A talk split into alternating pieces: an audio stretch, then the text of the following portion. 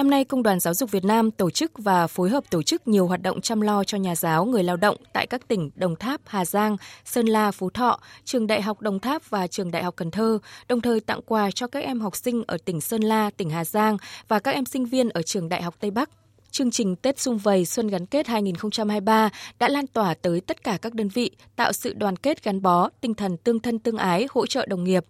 Cô Phùng Vân, giáo viên trường Trung học phổ thông Quế Lâm Đoan Hùng Phú Thọ, Ủy viên Ban chấp hành công đoàn nhà trường bày tỏ.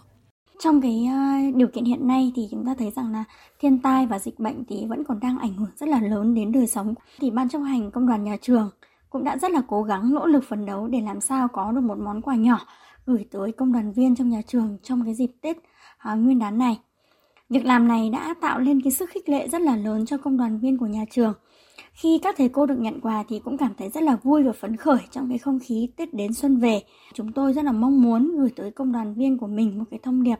đó là xuân trọn vẹn, Tết yêu thương. Công đoàn Giáo dục Việt Nam đã thăm hỏi hỗ trợ hơn 900 cán bộ nhà giáo người lao động có hoàn cảnh đặc biệt khó khăn, bị bệnh hiểm nghèo với tổng số tiền gần 640 triệu đồng từ Quỹ xã hội Công đoàn Giáo dục Việt Nam và kinh phí hoạt động năm 2023 của Công đoàn Giáo dục Việt Nam tại các tỉnh Hà Giang, Đồng Tháp, An Giang, Phú Thọ và tại các trường Đại học Đồng Tháp, Đại học Tây Bắc, Đại học Cần Thơ.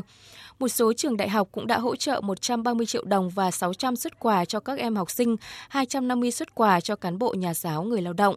Theo ông Nguyễn Ngọc Ân, Chủ tịch Công đoàn Giáo dục Việt Nam, dịp Tết Nguyên đán năm nay, Công đoàn Giáo dục Việt Nam triển khai tổ chức chuỗi các hoạt động chăm lo hỗ trợ thiết thực đời sống vật chất tinh thần cho nhà giáo, người lao động, đặc biệt là những nhà giáo người lao động có hoàn cảnh khó khăn bị ảnh hưởng bởi dịch COVID-19, ảnh hưởng của thiên tai, bão lũ, đảm bảo nhà giáo, người lao động, học sinh đón Tết vui tươi, ấm no, hạnh phúc. Ông Nguyễn Ngọc Ân cho biết.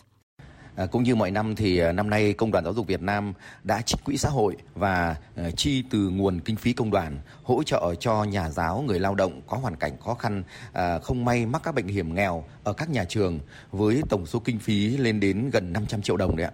ạ. ngoài ra thì Công đoàn Giáo dục Việt Nam còn huy động các nguồn lực, các tổ chức xã hội cùng tham gia hỗ trợ các nhà trường, các học sinh, giáo viên ở các vùng kinh tế xã hội khó khăn, vùng biên giới và hải đảo. Chương trình Tết Xung Vầy Xuân Gắn Kết đã được triển khai sâu rộng đến tất cả các đơn vị, các tỉnh, thành phố. Chương trình hỗ trợ thiết thực đời sống vật chất tinh thần cho giáo viên, nhân viên trong nhà trường, góp phần tạo động lực khích lệ các thầy giáo, cô giáo luôn làm việc chất lượng hiệu quả hơn, đảm bảo các thầy cô đón Tết Nguyên đán Quý Mão 2023 vui tươi, ấm áp, an toàn và hạnh phúc.